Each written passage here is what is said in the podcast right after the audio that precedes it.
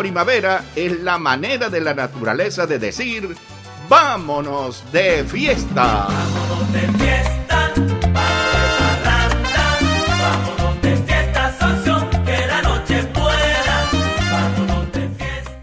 Este segmento es entregado a usted por Blue Emu, crema con lidocaína Blue Emu, crema y crema máxima de artritis Blue Emu. Ambos son penetrantes profundos y libres de olores. Combate el dolor de dos maneras y vive la vida. Blue Emu trabaja rápidamente y usted no sufre. Disponible en los distribuidores nacionales. This is WWFE, 670 AM, Miami. A continuación, las últimas noticias desde nuestra sala de reacción y satélites. Buenas noches, son las 8 en punto aquí en su poderosa 670. La temperatura en Miami 76 grados, la humedad 58%. Operación Libertad. El movimiento que impulsa Juan Guaidó para liberar a Venezuela de la dictadura chavista. Este jueves, tras la detención del dirigente opositor Roberto Marrero, Juan Guaidó anunció que es el momento de avanzar en la Operación Libertad y adelantó que en las próximas horas hará anuncios estratégicos. En los últimos días, tanto el presidente interino como funcionarios opositores utilizaron en sus diversos mensajes divulgados en Twitter el hashtag Operación Libertad. ¿En qué consiste esta Operación Libertad que promueve Guaidó para rescatar a Venezuela de la dictadura de Nicolás Maduro? Días atrás el presidente interino divulgó en las redes sociales un folleto que da detalles de este movimiento. Guaidó señaló que la oposición debe pasar a un nivel de organización, presión y movilización nunca antes visto en el país. Para ello enumeró tres pasos a seguir. Conformar comités de ayuda y libertad en cada calle de Venezuela conformar comités laborales y sectoriales en el sector público y privado e iniciar dentro de las fuerzas de seguridad y la Fuerza Armada Nacional la preparación de las fuerzas constitucionales para la Operación Libertad. Y la ventana está cerrándose. Esa es la advertencia de Estados Unidos a Nicolás Maduro. La dictadura de Nicolás Maduro secuestró en medio de la noche a Roberto Marrero, asesor del presidente interino Juan Guaidó. La decisión provocó una catarata de repudios a nivel mundial sin que el régimen venezolano diera muestras de vida del letrado e hiciera públicos los motivos de su detención. El hermetismo es absoluto. Lo poco que se conoció fue por medio de declaraciones de testigos que fueron parte de la redada en la vivienda de Marrero, a quien intentaron sembrarle pruebas que pudieran recriminarlo penalmente. Entre los rechazos a la detención arbitraria estuvo la de John Bolton, asesor de Donald Trump en asuntos de seguridad nacional y uno de los funcionarios de la Casa Blanca más al tanto de lo que ocurre en Venezuela. La ventana está cerrándose, acotó. Como declaró el presidente Trump claramente, las sanciones más duras aún están por llegar. A menos que la usurpación de Maduro termine, él y sus compiches serán estrangulados financieramente. La ventana está cerrándose, manifestó Bolton en su cuenta de Twitter. Y Donald Trump dijo que es tiempo de que Estados Unidos reconozca la soberanía de Israel sobre los altos del Golán. El primer ministro israelí Benjamin Netanyahu saludó la voluntad del presidente estadounidense sobre ese territorio en disputa con Siria. El presidente Donald Trump dijo hoy que Estados Unidos debería reconocer completamente la soberanía de Israel en los altos del Golán, en una declaración que rápidamente fue celebrada por el premier Benjamin Netanyahu. Después de 52 años, es hora de que Estados Unidos reconozca completamente la soberanía de Israel sobre los altos del Golán escribió Trump en un tuit en el que se refirió a ese territorio como de importancia estratégica y de seguridad clave para el Estado de Israel y la estabilidad regional. Y el acusado de enviar bombas a los críticos de Trump se declara culpable.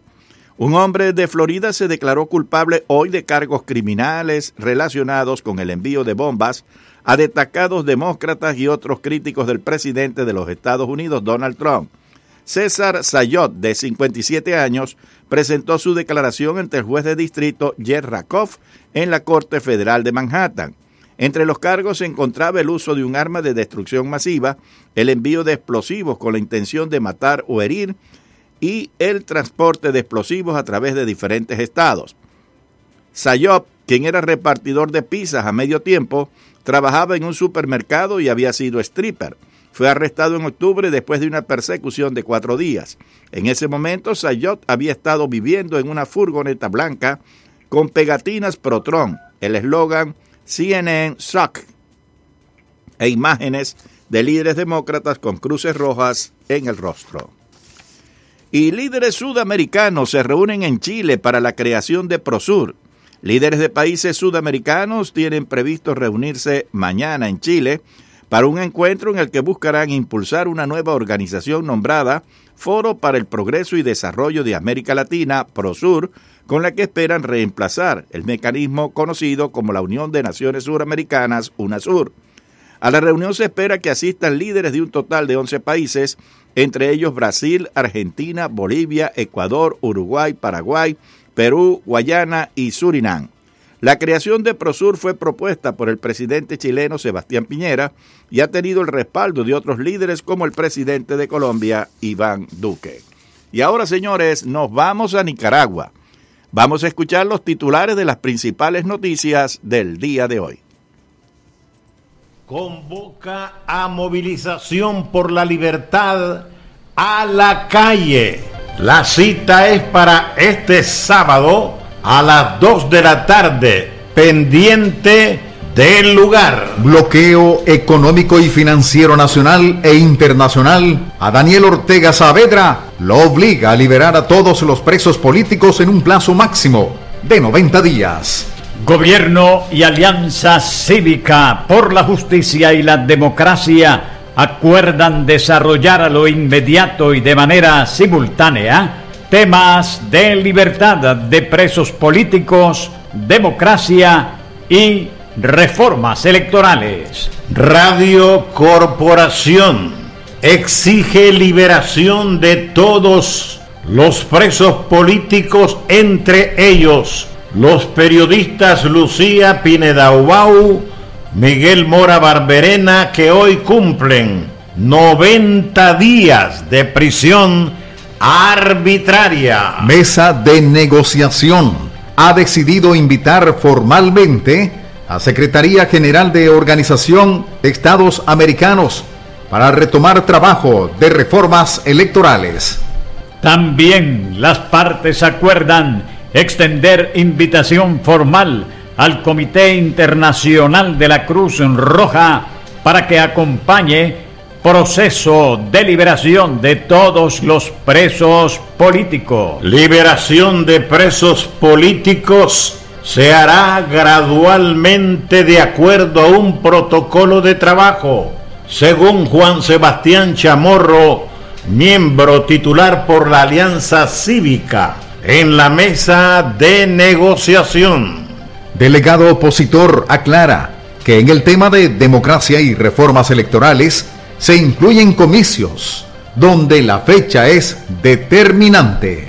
Consejo de Derechos Humanos de Naciones Unidas aprueba hoy resolución histórica que condena abusos del gobierno de Daniel Ortega Saavedra. Casos de presos políticos deben ser declarados nulos y su libertad tiene que ser inmediata, sugiere doctor Julio Montenegro, asesor legal en CPDH. Embajada de Estados Unidos en Managua ve un camino hacia retorno de la democracia con agenda en mesa de negociación gobierno-oposición en Nicaragua. Cúpula del Consejo Superior de la Empresa Privada advierte que si no se deroga reforma tributaria a mediados de abril, no habrá ciclo agrícola. Sin una salida a crisis política,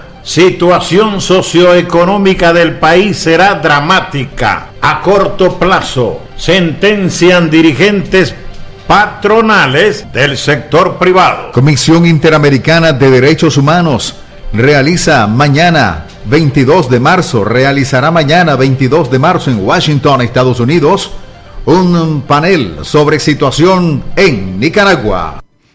Y hasta aquí las informaciones. 60 minutos y ya regresaremos con más noticias a su poderosa 670.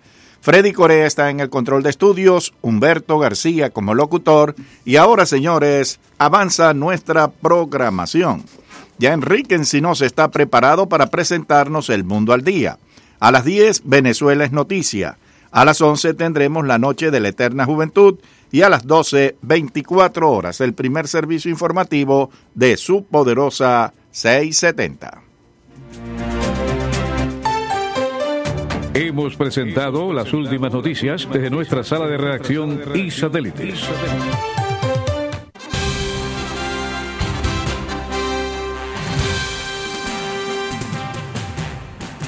Cae la noche y llega a la poderosa 670 el periodista y más versátil de los historiadores de Cuba, Enrique Encinosa.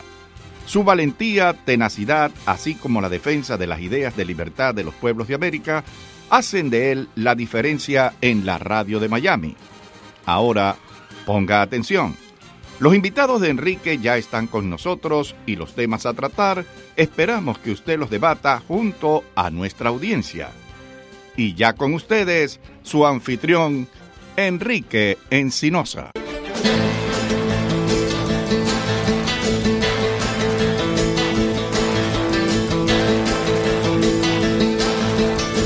Candela, Freddy.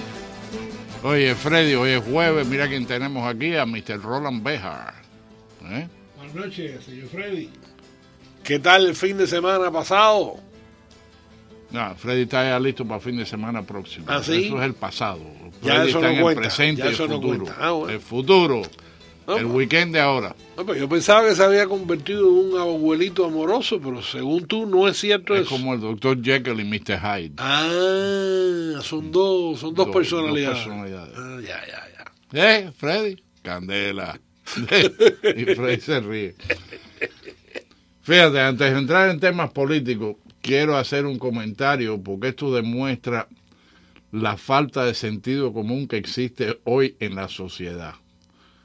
Hay gente que no piensa las cosas. Y de verdad, si tú piensas las cosas, eh, tú no metes tanto la pata, porque el sentido común es el menos común de Es los menos sentidos. común de los sentidos, se te iba a decir. Como tú, tú conoces a mi hijo Daniel. Mi Ajá. hijo Daniel es manager de ventas de una compañía de party rentals eh, que alquilan los bounce houses, los zip lines, eso que uno se agarra y sale flotando por, por el aire, eh, las canales estas que se inflan, que cogen 30 y 40 pies de altura. eso. Wow. Y, y él vende eh, muchos contratos a ferias, a iglesias, a escuelas, etcétera A centros de trabajo. centros de trabajo, pero Compañías, fiestas claro. personales, fiestas de compañía. Y yo lo llamo a una mujer y la mujer le empieza a hacer preguntas. Dice, yo quiero un bounce house, yo quiero esto, yo quiero lo otro. Y él está apuntando la información para darle un estimado. Y, y entonces le dice, y, y es una fiesta de niños, ¿qué edad tienen? Y ella le dice, es para un nursing home. Para un nursing home. ¿Cómo? Y Daniel le dice, ¿un nursing home con retirados? Dice, sí, sí. Dice, pero son gente con mucha energía. Y Daniel le dijo, no, no. Porque como quiera que, por mucha energía que tengan, cuando entren en los bounce houses y empiecen a, a brincar y rebotar. Se y empiezan a partir cadera ahí. Muchachos, y cuando caigan por una canal, o se agarren de un zip line de eso y se caigan de ahí arriba. No, no, no, no. "Bueno, eso, eso es una locura, yo no puedo hacer eso, yo lo siento. yo pierdo mi convicción, pero yo no quiero estar. No, no, no, no, no. Pero fíjate, el concepto es ahí. El concepto de pensar. Si te descuidas eso es porque, eh, eh, es porque lo paga Medicare.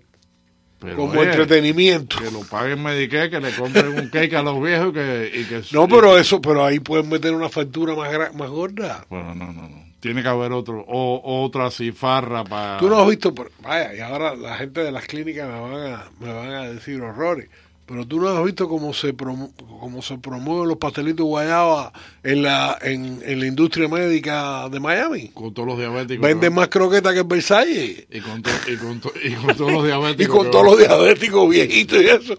Y los, en- en- en- los, los- los rellenan de croquetas y de pasteles. Mientras juegan dominó. Candela. Bueno, Pero bueno, parece que eso es bueno. bueno, vamos a ver a... Mientras tanto, en Venezuela arrestaron al jefe de despacho eh, de Guaidó. Pero no ha pasado nada. Bueno, pero Guaidó dice que en las próximas horas él va a tener eh, anu- anuncios que dar. Le están subiendo la parada a Guaidó.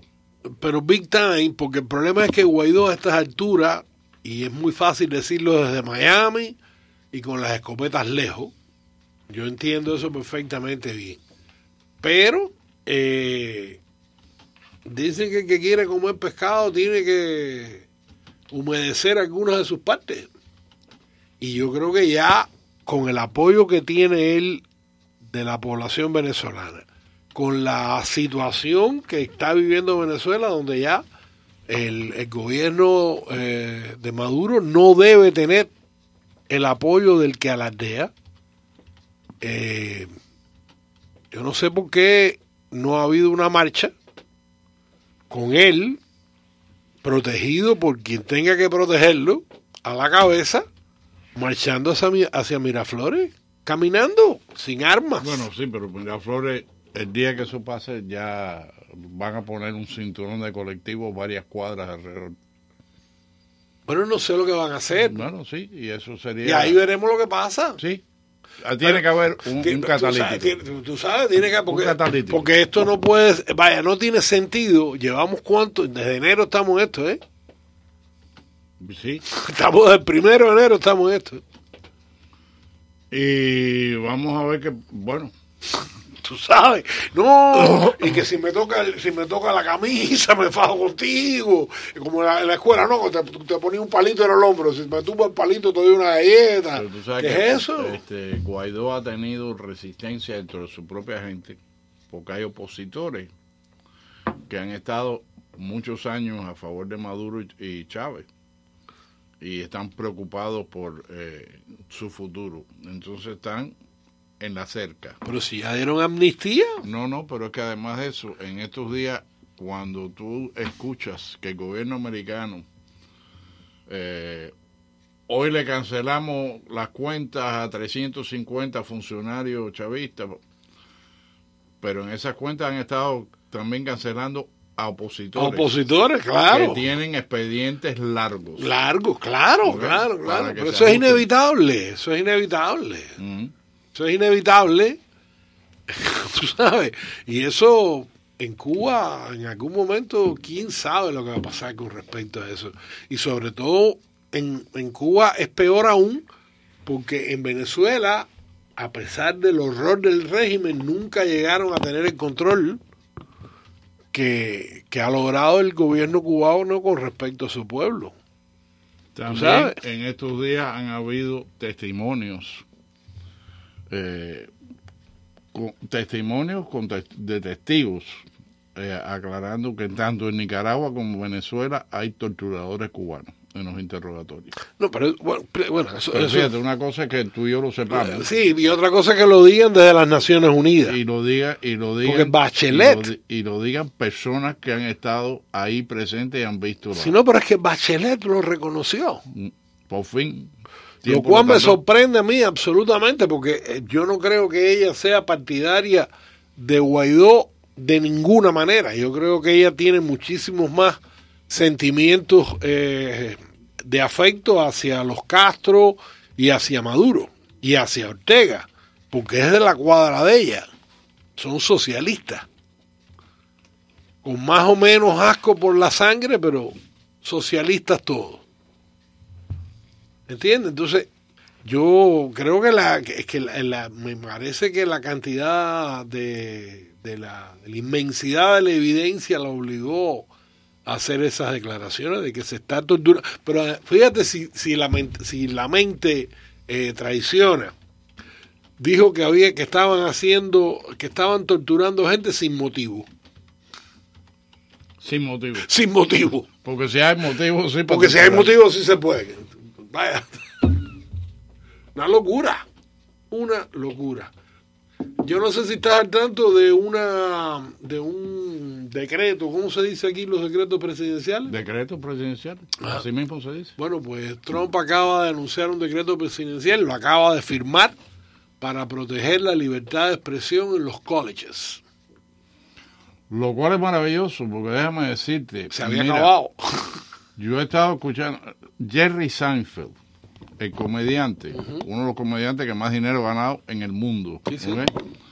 y cuya comedia en realidad es una comedia ligera. Sí. Eh, él es lo que te dice, zapatos, ¿por qué tienen que tener cordones? Y entonces te empieza una- y cosas así. Eh, ¿Por qué ponerle piña a la pizza? Ese tipo. Ya él dejó de hacer conciertos universitarios. Porque dice que cada vez que él iba y hacía un alguien protestaba por algo. Sí. De pronto era, si dijiste esto, eres un antifeminista. Si dijiste esto, Sí, eres sí, un racista. si dijiste esto, eres un homofóbico. Sí, ¿sí? sí. Y entonces te estaban buscando eh, excusas donde ni siquiera te inventaban. Sí, sí. ¿ok? Y llega un momento en que él dijo, ¿para qué? Si tengo millones, no tengo... Y, y como él, hay muchos comediantes que ahora la comedia, que eh, en los tiempos míos de universidad, yo vi a Bob Hope en persona, que fue a Indiana University. Claro. ¿ok? Y así había muchísimos comediantes famosos que iban a diferentes universidades, daban conciertos y, y han desaparecido. Ya, ya eso no existe. Es que la, la, la izquierda eh, se apropió del, del discurso. Esa, cuando inventaron lo hablar políticamente correcto, fue ahí empezó la censura. Ahí empezó la censura. Pues yo estoy de acuerdo en que no se debe ofender a nadie. Tú sabes, no se le debe faltar el respeto a nadie.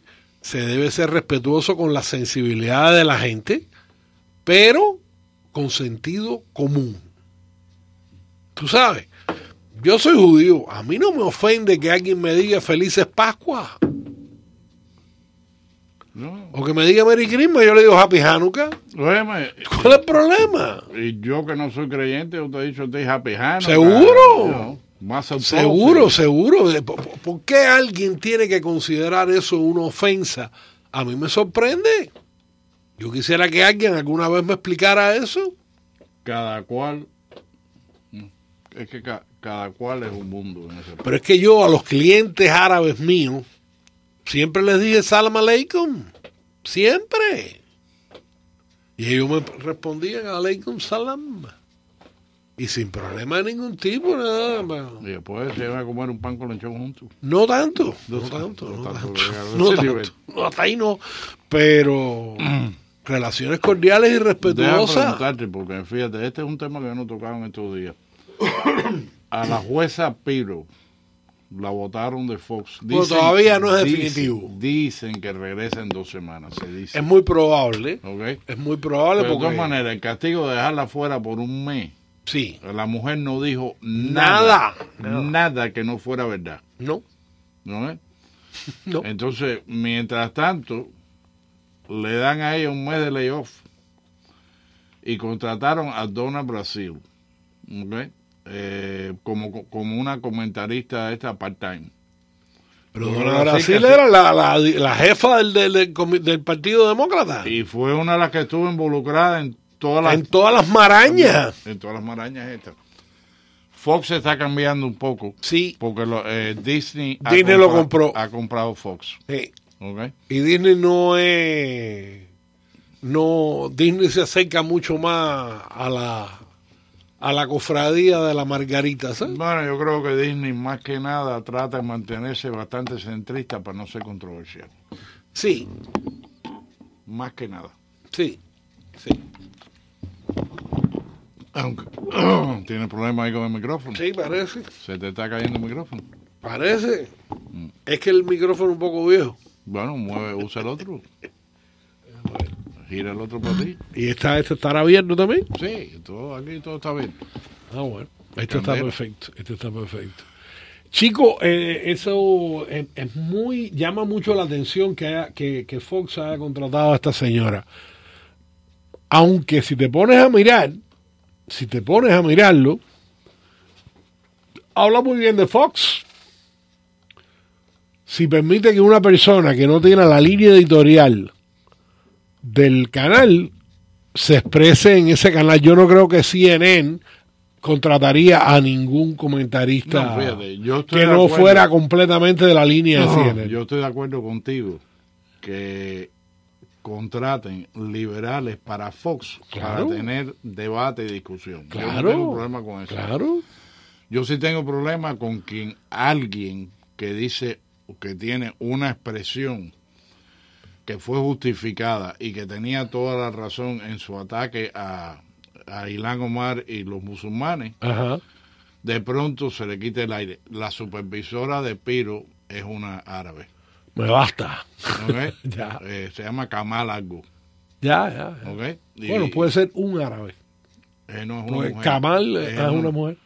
Creo que el apellido es Kamal. Yo digo, no sé, ahora en este momento me pareció que era Kamal. Y creo que era el apellido.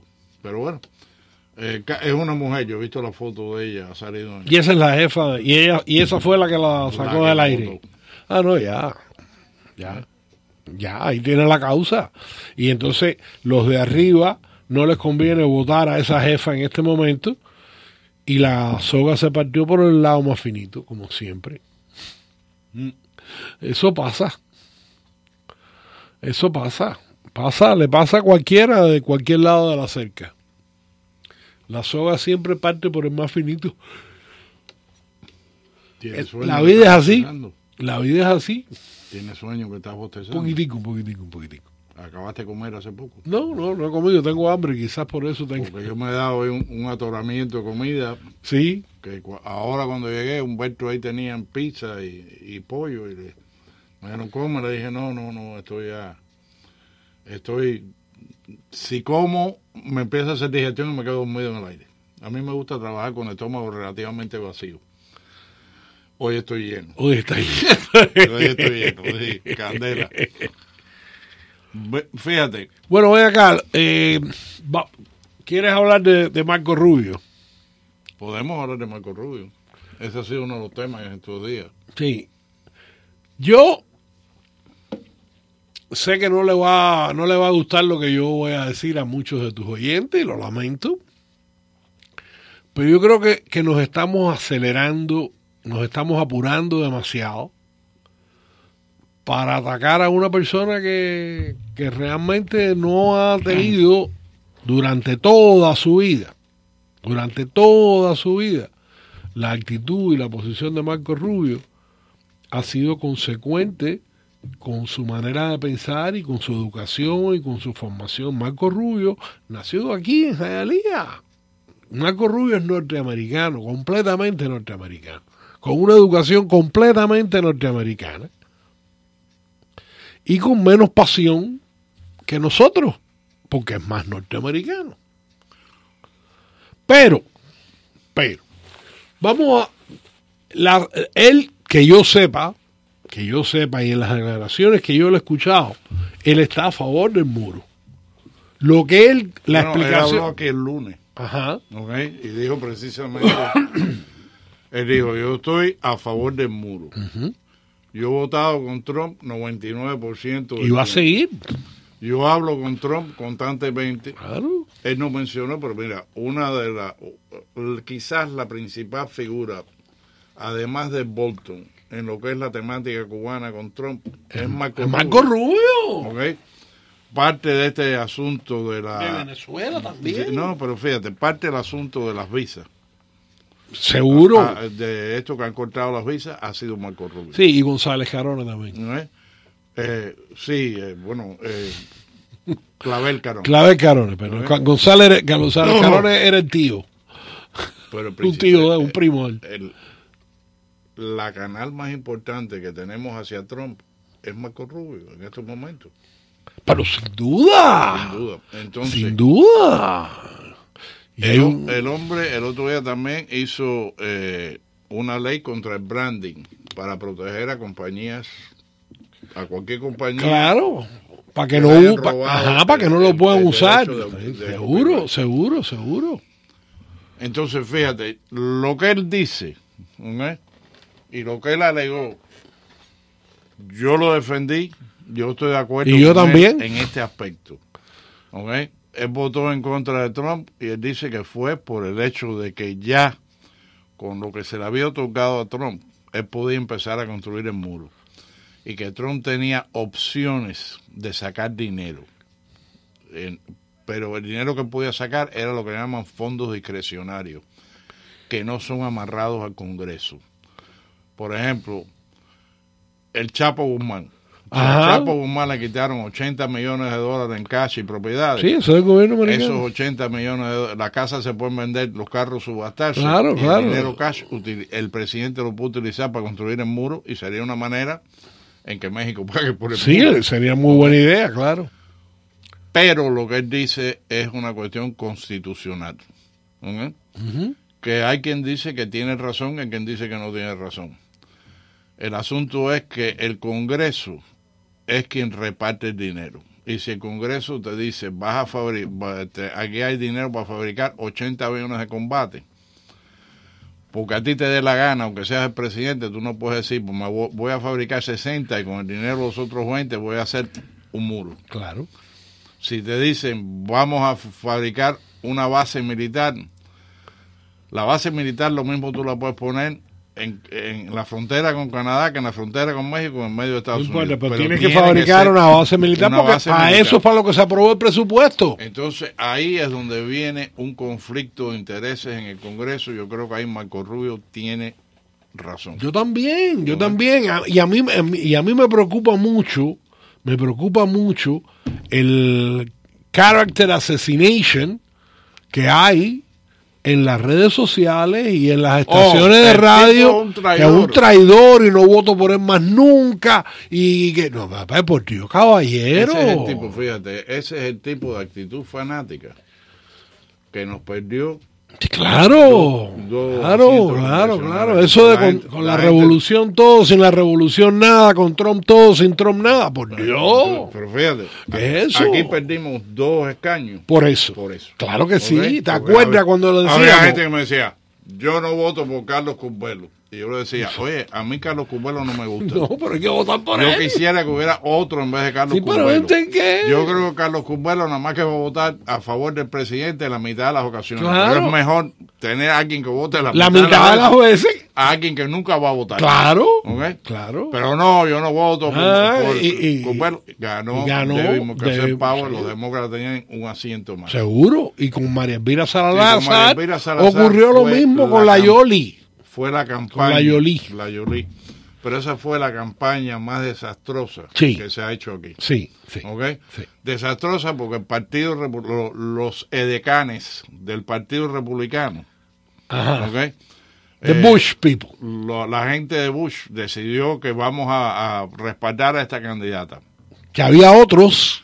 Ignoraron a todos los veteranos del. Partido Republicano. Sí, señor. Y entonces escogieron a una que tiene eh, name recognition. Pero no necesariamente un name recognition positivo. No, ¿Ok? no. Entonces la metieron ahí a la cañona. Y por el otro lado estaba Mayra Yolí, que ahora salió fotografada, por cierto, con la Sí, sí, sí. Eh, Pero bueno, eso tiene que ser porque es una abogada de inmigración y eso es negocio. Mayra Yolí no afectó en nada, porque fueron 4%. Sí, es verdad. No hubiera, verdad. no, no hubiera llegado, si todos los votos de Mayra Yolí hubieran sido ido a María Elvira, no, No hubiera ganado de todas maneras. ¿Por qué? Porque se- ahí se desangraron. Sí. Entonces, tú tienes que ser pragmático. El tipo que me dice a mí, yo no voto por Marco Rubio más nunca. Bueno, ven acá. ¿Por quién va a votar? Y si ahora vienen las primarias republicanas, Ajá. ¿ok?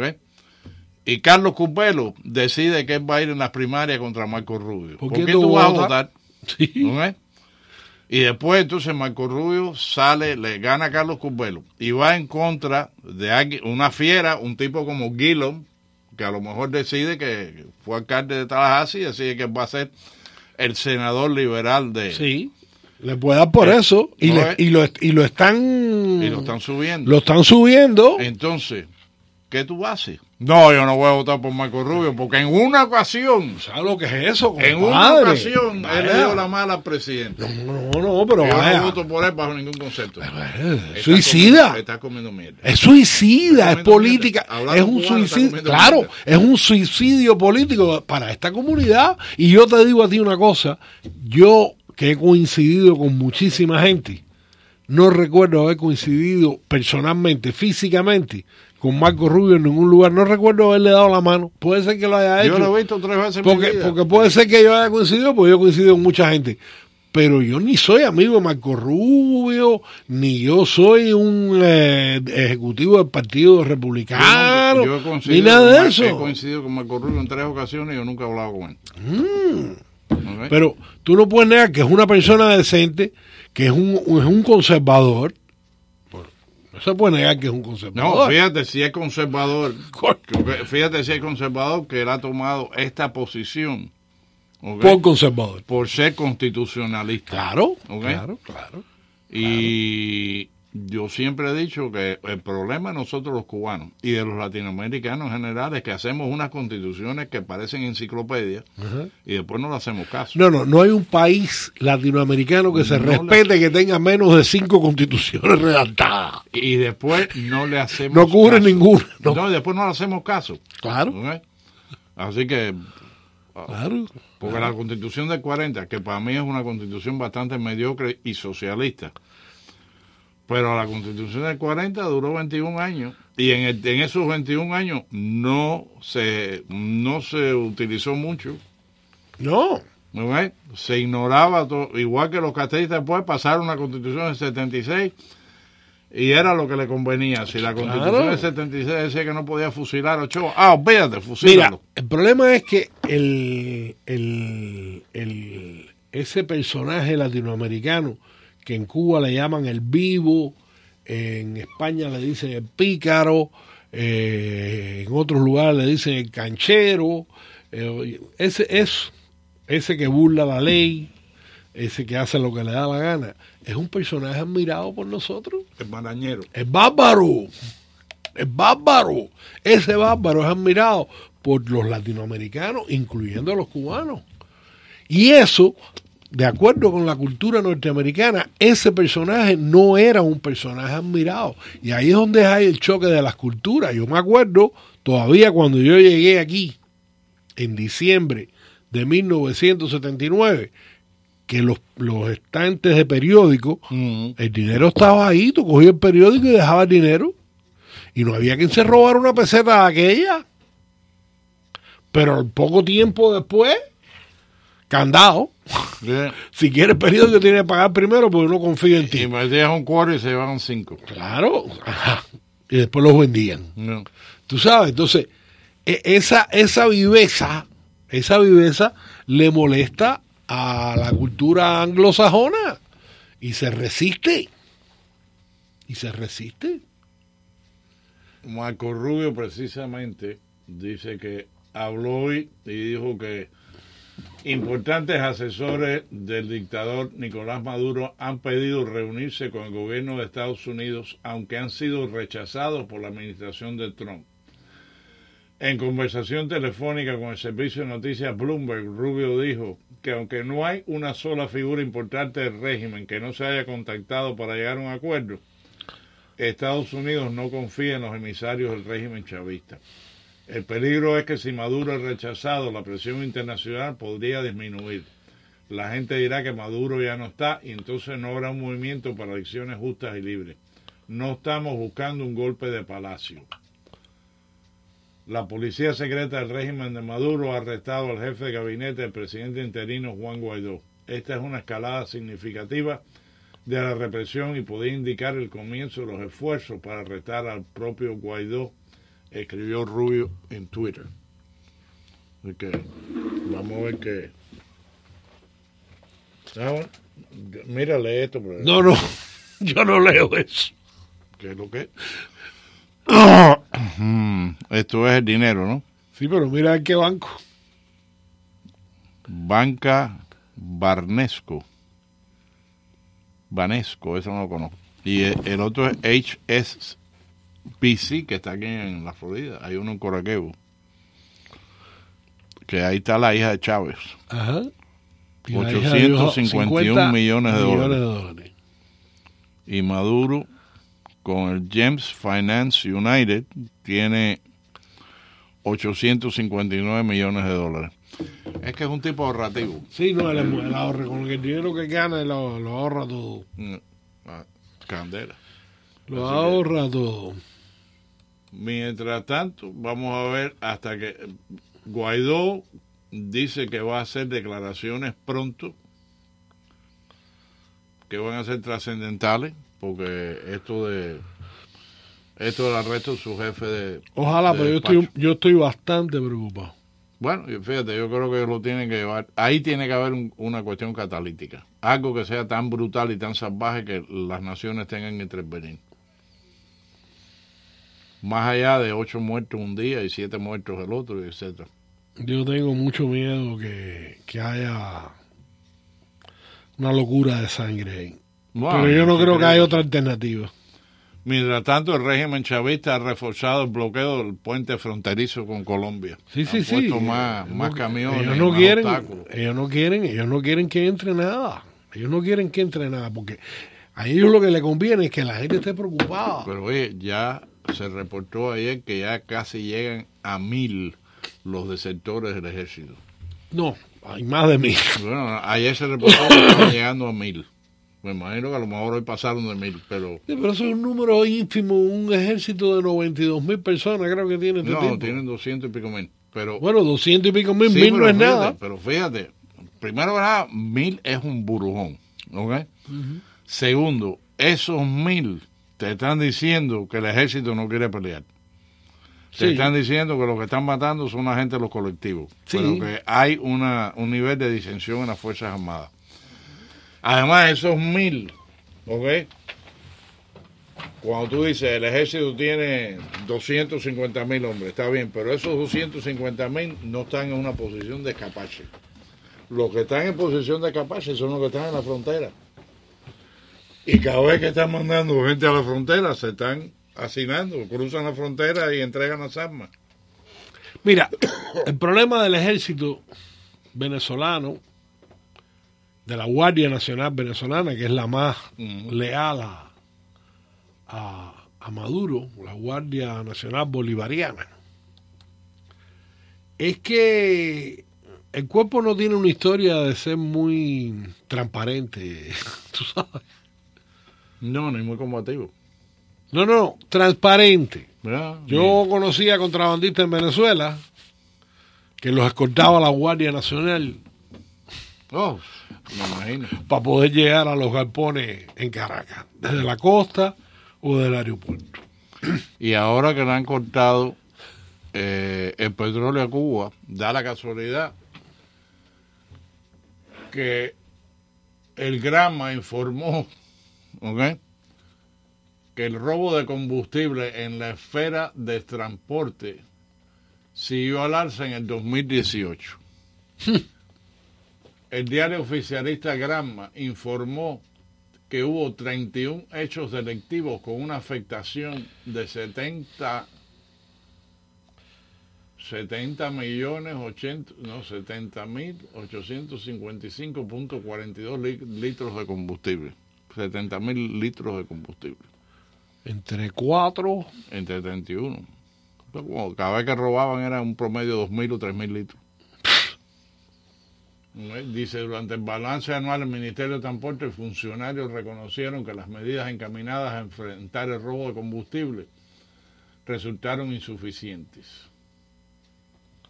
Díaz Canel eh, dijo, hay que desarrollar una batalla ética contra la corrupción e ilegalidades. Deben empezar por suicidarse todo ello. Fundamentalmente el robo de combustible. Debemos despojarnos de ese problema que muestra cómo no confiable o creíble la acción del gobierno. Tiene que haber un encadenamiento del sector estatal con el no estatal de la economía y en este último que desarrolla la actividad del transporte hay robo de combustible. Pero es que eso, de todo. Pero, pero es que eso es inevitable. Si, mira, si ellos son los dueños de todo y la población no tiene la posibilidad de satisfacer sus necesidades legalmente Mm. a través de ningún mecanismo creado por ellos mismos que lo controlan todo, es inevitable, porque las necesidades van a existir con ellos La demanda. y a pesar de ello la demanda, que es, que es El la- capitalismo subterráneo. Pero claro, la, porque- la oferta porque- y la demanda. Porque el problema es que las necesidades de los seres humanos no las puede parar el... eh, tú sabes, eh, eh, ellos logran o lograron durante muchos años disminuir las necesidades de los cubanos porque al no tener contacto ninguno o prácticamente ninguno los cubanos con el mundo ex- exterior, no se enteraban de las cosas que en la sociedad libre ofrece y que se convierte en una necesidad. Este teléfono que yo tengo en la mano, cuando empezaron, era un lujo. Los primeros teléfonos celulares eran un lujo. Yo me acuerdo en Caracas, 1979, mi tío, Oiga, hasta los años ochenta y pico lo que teníamos eran los beepers. no, no, no, ya en el 83 yo tenía teléfono, sea, ¿sí? sí. Pero Es que yo estoy tan atrasado. No, no, pero es que El yo, teléfono mío yo todavía. se convirtió en una necesidad Sí, sí. porque yo viajaba, yo viajaba a la Florida a venderle ropa a las tiendas y entonces se convirtió en una necesidad tener un teléfono en el carro porque era más cómodo que tener que buscar un teléfono público para poder hacer una llamada cuando te llamaban al beeper. ¿Entiendes? Entonces yo tenía beeper, como era tan caro, yo tenía beeper ¿verdad? Y si la llamada por quien me llamaba era muy importante, yo usaba mi teléfono del carro celular en ese momento, pero si no era tan importante, y el teléfono, el número mío no lo tenía nadie, nada más que mi mujer. ¿Entiendes? Y, mi, y, en mi trabajo, más nadie. Pero a medida que ha pasado el tiempo, disminuyó, aunque ahora estos son muchísimo más caros que los primeros teléfonos de automóvil. Bueno, no los primeros, pero los que yo llegué a tener aquí no me, nunca costaban lo que, lo que cuestan estos No, teléfonos favor, ahora. ¿Me día- entiendes? Pero en Venezuela, en Venezuela, en el año 79, en el año 70, aunque tú te puedes conseguir un, un teléfono ahora hasta gratis, te dan un teléfono. Te dan una pila de teléfonos, te los dan gratis. Bueno, el teléfono Mickey Mouse mío Ajá. Me costó 90 dólares. Ah, bueno, 90 dólares, es un precio razonable. Ese Es un precio- teléfonos eso- eso de Star Trek. Ajá, pero eso es un, es un precio Un razonable. pop top de eso que tú Pero abres. en el año 79, cuando yo llegué a Venezuela, mi tío, que era un personaje, tenía teléfono en uno de sus carros. Tú sabes, pero en esa época tenía teléfono él y otro señor que yo conocía que era dueño de una fábrica. Y yo, ya, cuatro gatos. Hoy en día, en Cuba, en Cuba, donde la gente tiene que mandar el dinero desde aquí para pagar el teléfono allá. Cualquiera tiene un teléfono en la mano. ¿Entiendes? Entonces, la vida eh, cambia y, el mundo desarrollado, pero en Cuba la gente no sabía que esas cosas existían. Pero a medida que se em- empezaron a enterar de las cosas que existían en el mundo, ah, entonces las querían también y se convirtió en una necesidad. De acuerdo. Aun, aunque las necesidades básicas de la población No no han sido satisfechas. Y vamos a hablar de lo más de La básico. gente que tiene el teléfono en Cuba es por la gente de aquí. Sí, claro, pero, pero, pero vamos a hablar de necesidades básicas, bien básicas. Agua limpia, Potable, como dicen. potable, servicios sanitarios de desagüe, cloacas, Higiene, higiene pública, alimentación, medicina. Básico, básico, esas necesidades básicas. En 60 años esta gente no ha sido capaces de satisfacerla, por eso se lo roban todo. Porque hay una sola fuente donde satisfacer las necesidades de la población. El Estado. ¿Ya? Y ¿Y el a quién Estado se lo robaron al. Estado? Y el Estado es un desastre. Y el Estado es un desastre. Y entonces todavía hay gente que dice, no, porque el socialismo es bueno, porque el Estado, entonces el Estado. Finlandia se ha declarado básicamente... Pero que Finlandia no es socialista tampoco. Se dicen socialistas, se No, no, no. socialistas. No, no, el, el el primer ministro de Dinamarca recientemente hizo unas declaraciones muy certeras aclarando que ni Dinamarca, ni Noruega, ni Suiza, ni Suecia, ni ninguno de esos países son socialistas. Y es verdad. Tengo que, tengo, tengo que llamar a mis amigos liberales para que les den un ataque de corazón. No, no, no, no llámalo. No, porque los amigos liberales míos, nada más que cuando tú le sacas el socialismo y Venezuela y Cuba, te dicen sí, pero Suiza. No, no, Suiza no es socialista. Noruega, no, no, no, no, no, no, no. Mira, todos los medios de producción, todos los medios de producción en esos países son propiedad privada. El mejor ejemplo es IKEA. El mejor ejemplo del socialismo sueco es IKEA. ¿Ok? Ese es el mejor ejemplo. Lo que ¿qué sucede, lo que ¿qué sucede, han estado gobernados por socialdemócratas y socialdemócratas cristianos por 70 años. ¿Verdad? Y entonces, como esto, esa gente tratan de hacer un gobierno más grande, pero la sociedad no les permite meterse en los medios de, de producción, que es en definitiva la esencia. Los nazis no nacionalizaban los negocios, pero los controlaban y les imponían lo que había que producir y a qué hora tenían que... Todavía hoy, todavía hoy hay las tiendas en Alemania cierran a una hora que no tiene sentido, como a las 7, a las 8 de la noche, todavía hoy. Es ley. ¿Ok? Y entonces, de esa manera, el socialismo hitleriano controlaba la sociedad. El socialismo eh, eh, ruso controla por propiedad todos los medios de producción y la vivienda y, y Todo. todo. Y Cuba, por ser cubano, llegó hasta el limpiabotas. Que los soviéticos ni los ni la Europa del Este jamás llegó a los limpiabotas. En Europa del Este, había- del este habían restaurancitos, habían tiendecitas, habían algunos negocios que, que sobrevivieron. Farmacias, sastres, barberos. Ahora, al cabo de 60 años, permiten que alguien sea barbero si paga una licencia. en Cuba. En Cuba. Sí, pero tú sabes por qué ahora. Porque hubo un tiempo que a los barberos se daba un salario. Bueno, a todo el mundo. Pero por ejemplo, no- en caso de los barberos, Sí, sí. se da un salario. Entonces tú llegabas a la barbería y si tú no cortabas pelo, Te pagaban igual. pagaban igual. Pero como en todo. entonces llega el momento en que el gobierno dice, oye, estamos perdiendo dinero con todos los barberos que estamos manteniendo. Vamos a dejarlo que sea en cuenta propista. Y entonces cuando empieza, yo no sé cómo está ahora, pero cuando empezó esto de cuenta propista, el barbero tenía que pelar una pila de gente los primeros 20 días, nada más que para pagar los impuestos. Sí, no, pero también tiene la ventaja de cobrar lo que quiera y el mejor barbero puede cobrar más y el, y el, y el barbero más malo tiene que cobrar Sí, menos. pero a la larga tú estabas ganando, estabas pagándole el 80%, o Eh, el déjame- 70%. Oye, cuando hay negocio cash, todo el mundo escapa. Y en Cuba no hay ni tarjeta de crédito, ni cheque, ni nada de eso. Eh, Los bomberos declaran lo que le da la gana como todo el mundo. Mm, ¿Ok? candela. Aquí te pueden controlar muy fácil. Pero en Cuba, que todo es cash. Yo no sé ahora, pero en la época mía, yo me fui de Cuba en marzo del 79. A mí me pagaban una vez al mes en cash. Yo nunca vi un cheque en Cuba. Yo vi una chequera de mi papá.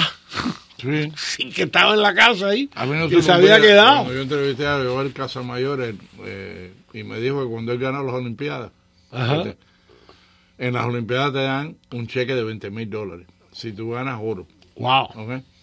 Eso es en casi todos los deportes, o todos los deportes, en las Olimpiadas hace varios, varios Sí, años. porque las entradas las cobran. ¿Eh? Sí, las la- entradas la- las la cobran. Eso es una especie de profit sharing para, los- Claro. para los...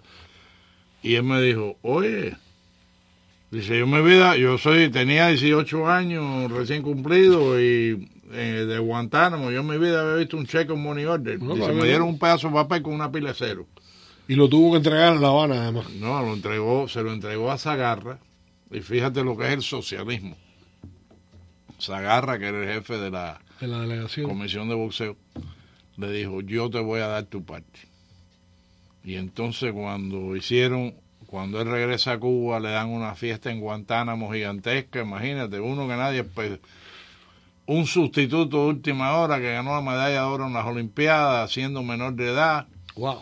y le dieron un sobre 200 pesos. 300. 300 pesos. 300 dólares. Ah, 300 dólares, salió bien. 300 dólares, 20 mil. No, no, yo sé, pero, pero le podían haber dado 300 pesos también. Sí, no. Entonces le dijeron, y afuera tienes un regalo especial. Y él pensó, uy, un Lada como Juan Torena, Stevenson. Una bicicleta china. Una bicicleta china. Y cuando salió, nadie le tuvo que explicar a Adam Smith, nadie le tuvo que Nada, nada, nada. Milton Friedman y Bastiat. No, no, no. Él miró la bicicleta china y dijo, me tengo que ir de aquí. Ya. Porque se dio cuenta que el sistema no le iba a ayudar más. Es que el sistema, la gente, mira, una cosa que repiten los socialistas constantemente es que el método es bueno, que el sistema es bueno, que la idea es buena, pero que los hombres no lo cumplen de la manera Pero en que, la debe idea no es cumplirse. buena tampoco, porque la idea del socialismo se basa en que si tú tienes, si tú estás produciendo más y tú estás ganando más dinero, y tú estás invirtiendo tu dinero, y tú estás invirtiendo tu inteligencia y tus recursos, ¿Tú sabes dónde se demuestra que el socialismo... vienen y te quitan parte de eso para dárselo a la gente que, que a muchos casos, a algunos casos sí se lo merecen porque son lisiados y eso, pero en la gran mayoría de los casos ni están trabajando ni les interesa trabajar. ¿Tú sabes dónde se demuestra que el por qué no funciona el socialismo? Porque el socialismo es antihumano. Porque el individuo, para poder sobrevivir, tiene el instinto de conservación. Y el instinto de conservación te hace que tú pienses en ti primero y después en los demás. En lo que te conviene a ti primero y después lo que le conviene a los demás. Ese cuento de que la gente que piensa más en los demás que uno mismo, para mí es un cuento. Yo primero pienso en mí y después en los demás. Porque yo creo en lo que dicen en los aviones. Ponga usted, póngase usted la máscara primero y después ayuda al de al lado. Si tú no te pones la máscara primero, si tú no te ocupas De, de tus intereses, de ser una persona útil, de, de poderte sostener, de poder aportar a la sociedad, tú eres nada, tú eres nadie. ¿Entiendes? Y eso es una cosa que no te le enseña a nadie. Eso viene in- in- como un instinto del individuo. Y la mejor prueba es pon cuatro o cinco niñitos de, de menos de un año, de todas las razas, de todos los colores y de todas las religiones que tú quieras. ¿Ok? Y tira unos caramelos en ese lugar. Y si tú, y no importa la cantidad que, que tú tires, alguien va a salir que, con un ojo sacado. Porque va a, haber alguno, va a haber alguno que va a querer todos los caramelos. Y el que le venga a coger un caramelo le saca un ojo. Tú sabes, Eh, porque tú lo ves cada vez que en una fiesta de niños. en una piñata, fiesta de niños una piñata, ahí lo tiene. Que hay uno que se tira barriga para cubrir 200 To- caramelos. Seguro, y hay uno y hay uno que se queda por un lado y no coge nada, y hay otro que coge dos o tres y se va, porque esa es la humanidad. Hay una frase que a mí me encantó, que la vi en un meme el otro día, que dice, los socialistas quieren todo lo que tú tienes, menos tu trabajo. menos tu trabajo. No, no, y aparte de eso, otra, ellos son unos fieles defensores de la diversidad que no sea de criterio. Ellos creen en la diversidad, ellos creen en la diversidad sexual, en la diversidad racial, en la diversidad religiosa, en la diversidad eh, que, ideológica. No, en esa no creen. Tú tienes que pensar como piensan ellos. Y si tú no piensas como piensan ellos, entonces tú eres un derelicto de la humanidad. Lo dijo Hitler. Eres una escoria. Todos los que se oponían a Hitler fueron nombrados por Hitler como escorias, gusanos, eh, lo peor. Fidel igual. ¿Ok?